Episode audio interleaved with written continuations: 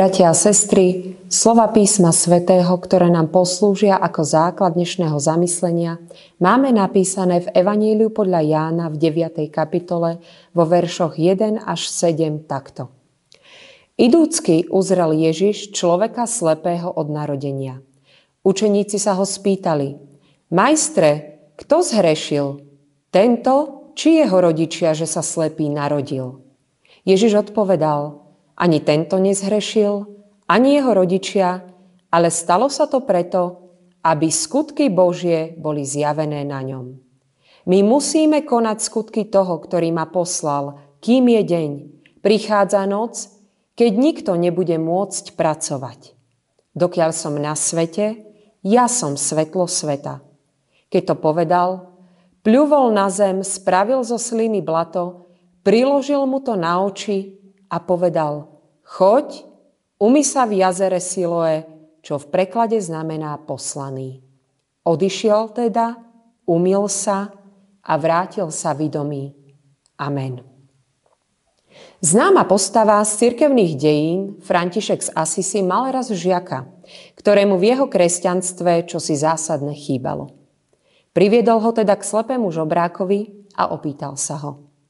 Povedz mi, Miloval by si človeka, ktorý by ti vrátil zrak? Slepec odvetil, či by som ho miloval? Rád by som sa stal na celý svoj život jeho otrokom. Vidíš, povedal František svojmu žiakovi, tebe dal Pán Boh zdravé všetky zmysly a mnoho, mnoho iných dobrých darov.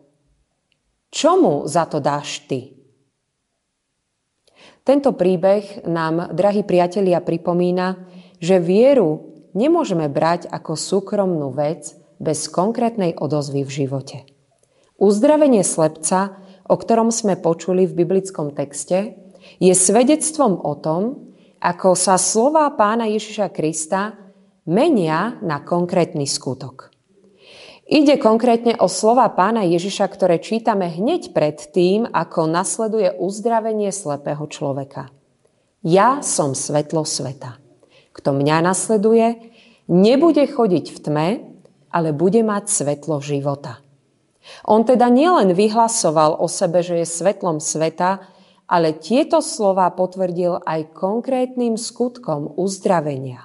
Tým, že umožnil jednému slepcovi aby videl svetlo. Ten, ktorý sa označil za svetlo sveta, priniesol svetlo človeku, ktorý žil v tme. Keď učeníci uzreli oného slepca, pýtali sa svojho majstra, majstre, kto zhrešil, tento či jeho rodičia, že sa slepý narodil?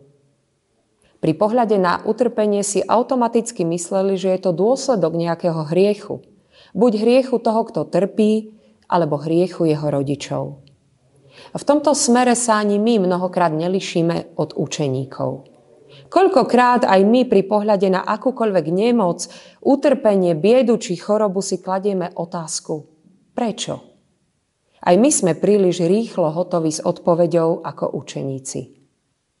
Ak sa pýtame na príčinu utrpenia, tak ako odpoveď sa nám väčšinou núka buď hriech, alebo vysvetlenie, že utrpenie je Božia skúška, ktorá posilňuje našu vieru.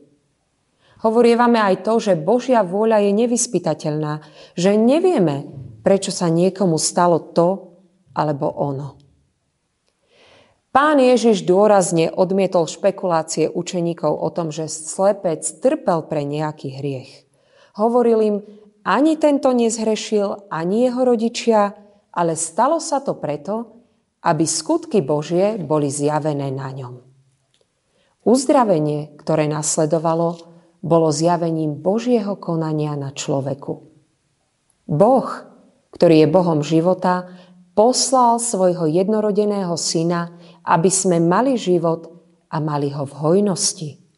Boh, ktorý chce, aby sme chodili vo svetle, poslal svojho syna, aby umožnil vidieť svetlo aj tomu slepcovi. A toto uzdravenie nás chce utvrdiť vo viere, že Boh je Bohom života a je na strane života. A preto aj my, ktorí sme stvorení na Boží obraz, máme napomáhať životu A Kristus nás v tom utvrdzuje. On hovoril nielen o sebe, že koná Božie skutky, ale pripomenul to aj svojim učeníkom. My musíme konať skutky toho, ktorý ma poslal. My nemáme takú moc od Boha ako Pán Ježiš. Nevieme robiť divy, nevieme predivne uzdravovať. Pomáhať však vieme. Preto pri pohľade na akúkoľvek nemoc sa nepýtajme, aký hriech tento človek urobil, že je takto trestaný.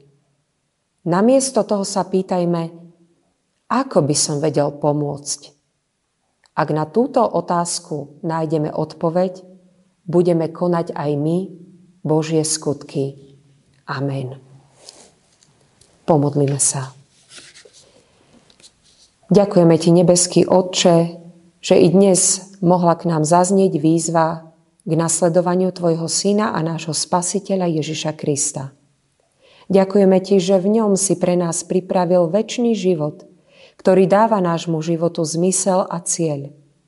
Prosíme ťa o to, aby si prostredníctvom Ducha Svetého otváral naše duchovné oči, ktoré by videli väčšné hodnoty, naše uši, ktoré by počuli Tvoj láskavý hlas, pozývajúci nás k nasledovaniu a srdce, ktoré by bolo ochotné prijať túto dôležitú výzvu. Vkladáme sa do Tvojich svetých rúk. Amen.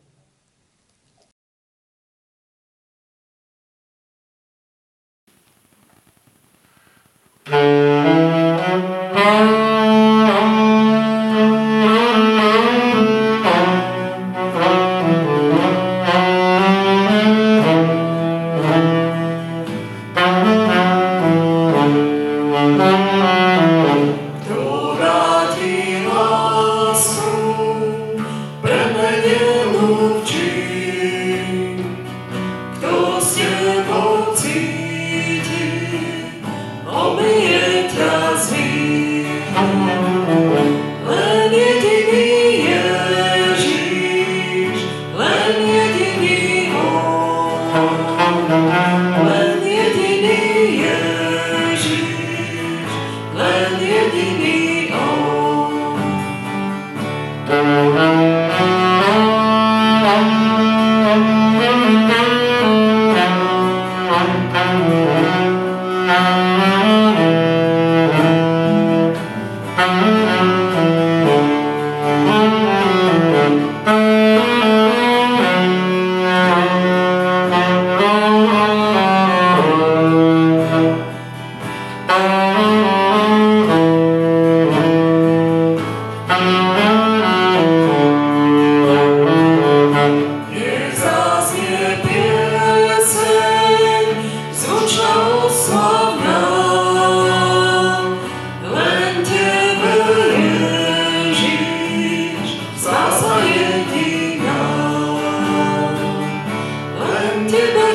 Господь.